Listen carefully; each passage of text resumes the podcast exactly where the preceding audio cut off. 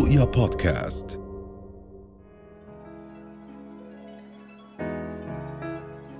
اليوم رح نتحدث عن الآلام وكيفية تحديد سبب ألم فقرات العنق وكيف بنقدر نتعامل معها. رح نحكي عن هذا الموضوع مع الدكتور أحمد العموري وحضرته أخصائي جراحة العظام والمفاصل والعمود الفقري بالمنظار. صباح الخير واهلا وسهلا بحضرتك دكتور. أهلا ليلى أهلا فيك. يمكن دكتور هاي وحدة من الألام اللي أكاد أجزم بأنه كلياتنا بنشعر فيها. أكيد. وكلياتنا بنحس بأنه آه رقبتي عم بتضايقني عنقي عم بيوجعني. هل هي الام بالعضلات؟ هل هي الام بالفقرات؟ ما بنكون عارفين ولكن الألم موجود بيكون. صح. نعم. فكيف اليوم؟ آه، شو هي الأعراض اللي ممكن نشعر فيها؟ واللي هي بتدلنا على إنه إحنا في عندنا ألام بالفقرات أو مشكلة تمام. بالفقرات. مبدئيا مريض ألام منطقة الرقبة كجزء من آلام العمود الفقري. هي من الآلام زي ما حضرتك تفضلتي وحكيتي من الآلام الكثير منتشرة اللي المرضى بيراجعوا مشانها جراحة العظام العمود الفقري بشكل كثير كبير. هاي الآلام بالعادة لما المريض بيجينا العيادة لازم نفرق. هل الالم من الرقبة نفسها ولا من المناطق المحيطة؟ تمام؟ قد تكون الم منتقل أو ريفيرد بين مثل ما بنسميه من منطقة الأكتاف من اليد من منطقة الأذن من المناطق المحيطة بمنطقة الرقبة. آلام منطقة الرقبة بالعادة خلينا نحكي بأعمها هي آلام عضلية زي أغلب آلام منطقة العمود الفقري. تمام؟ قد تكون ناتجة عن أسباب عديدة بيئة العمل ضغط العمل ما إلى ذلك. أشياء عديدة ممارسات خاطئة استخدام التليفون الزايد قيادة لفترات طويلة عديد الأشياء. الآلام اللي بتكون ناتجة آه، طبيا إحنا بنفرقها لجزئيتين أساسيات. تمام. الالم المحوري أو الالم اللي بيكون في منطقة الرقبة نفسها أو الالم اللي بيمتد إلى أحد الأطراف. تمام؟ هذا هو الشيء الأساسي للتفريق بين آلام الرقبة. إذا كان الألم محوري فهو عادة هذا بيكون مينلي يعني بنحكي عن 80 ل 90% هو ألم عضلي. قد يكون ناتج عن مشكلة بالفقرات نفسها احتكاك بالفقرات أو ما إلى ذلك. نحن بنسميها اكزيال بين لكن إذا كان الألم ممتد إلى أحد الأطراف فقد يكون ناتج بسبب وجود ضغط على الأعصاب الطرفية ضغط من وجود أحد الأعصاب إنه اللي بتغذي بالذات منطقة اليد اللي إحنا بنسميها متلازمة النفق الرسغي ألمها قد يمتد من اليد مع إنه المشكلة اساسيا بتكون باليد قد تمتد نعم. إلى الرقبه إلى الرقبه ولكن المريض ما بيشعر بإنه في عنده مشكلة بالرسغ أو بإيده بس بيشعر بإنه يعني بيراجع يمكن دكتور العظام عشان عنده مشكلة برقبته بعدين بيتم 100% لأنه عادة المريض بيجي بتكون المشكلة الأساسية عنده إنه بيقول لك أنا بشكو من ألم. ممكن ما يميز إنه الألم بدايته هون نهايته نعم. بالرقبة أو العكس بالعكس. نعم. يمكن بالبداية حكينا بأنه الأغلبية العظمى هي بتشعر بألام في الرقبة صح. بمراحل عمرية مختلفة. 100% ولكن شو هي ال lifestyle أو طريقة حياتنا أو الأنشطة اللي بنقوم فيها اللي بتؤدي لأنه بالفعل كلياتنا عم بصير في عندنا هاي الألام. تمام. العمود الفقري يكره الثبات. أنا هي كلمة بحكيها بعيادتي كل يوم لمرضاي تمام؟ هلأ كل شغلنا أصبح ثبات. يعني أنا لما مثلا طبيعة عملي إنه أنا بطلع على شاشة لفترة طويلة خلال اليوم. هذا بيخلي إنه أنا في load كتير كبير على فقرات العمود الفقري بالذات فقرات منطقة الرقبة اللي هي حامل الرأس. تمام؟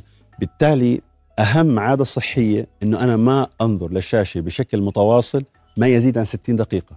okay, okay. طب دكتور أنا شغلي بيتطلب هذا الشيء. ممتاز. اطلع على شاشة 8 ساعات باليوم بس مو بشكل متواصل. كل 60 دقيقة نعمل تمارين استطالة بسيطة. okay؟ stretching بسيط جدا.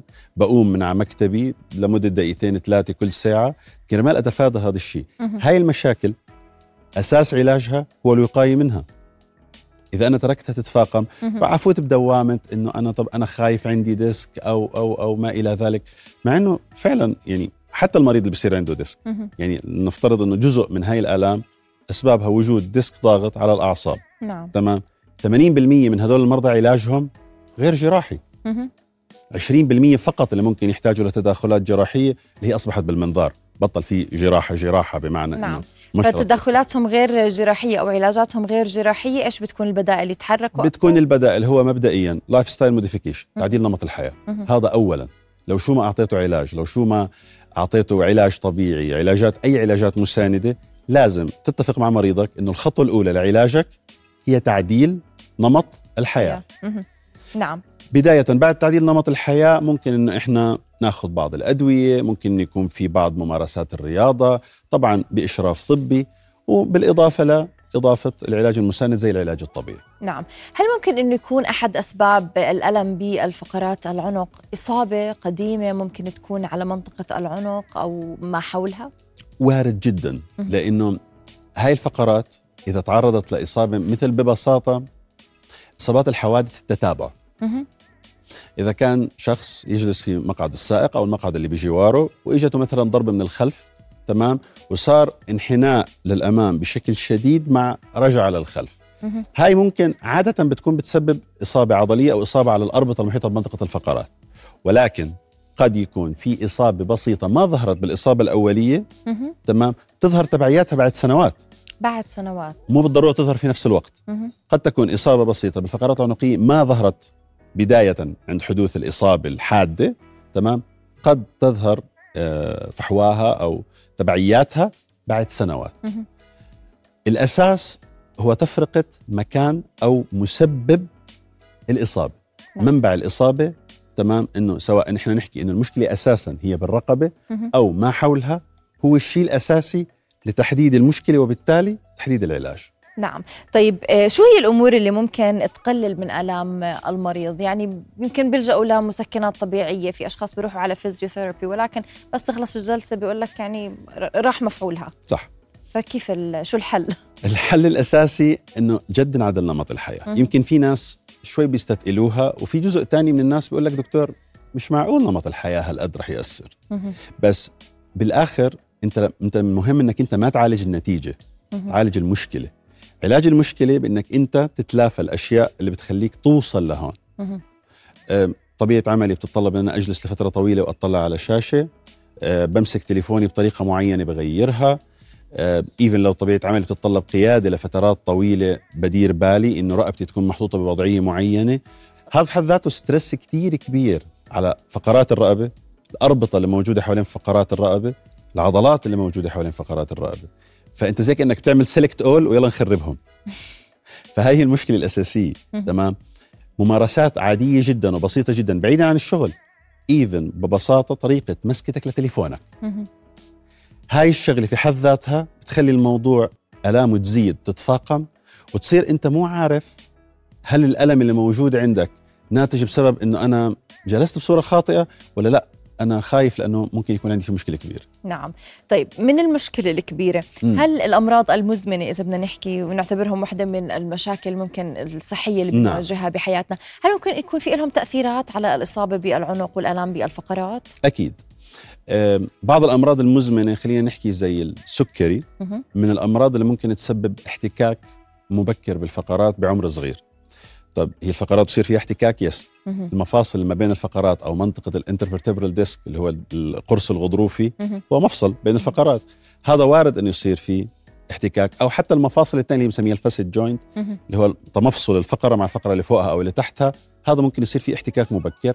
بالعادة مرضى السكري الغير منتظم عرضه أكثر لهذا الشيء. فنعم عديد الأمراض المزمنة من ضمنها السكري ممكن إن هي تلعب دور في تفاقم هي المشكلة تفاقم, تفاقم أعراض ما كانت موجودة. نعم. طيب القلق والتوتر أيضا قد إيه بيلعب دور؟ عامل اساسي وكبير جدا. ألام العنق وإحنا بنسميها ال suboccipital pain اللي هي ألام قاع الرأس. ال stress بيلعب دور كثير كبير فيها. مش بالضرورة إنه هو يكون بس ال stress الذهني حتى الستريس الجسدي. لأنه بحد ذاته تخيلي إن أنا بطلب منك ليلى إنه أقول لك خلي إيدك بهذا الوضع لمدة نصف ساعة. قد إيه رح تتشنج إيدك؟ طيب إذا أنا بخليكي حاطة راسك بوضع معين لمدة ساعات العضلات ببساطة رح تتشنج. ضيفي على ذلك إذا في عامل نفسي أو ضغط توتري أكيد رح يفاقم هذا الموضوع بشكل كبير كبير جدا. نعم. طيب دكتور بدي أسألك عن شغلة يمكن كثير ناس بيعملوها الطقطقة تبعت الرقبة.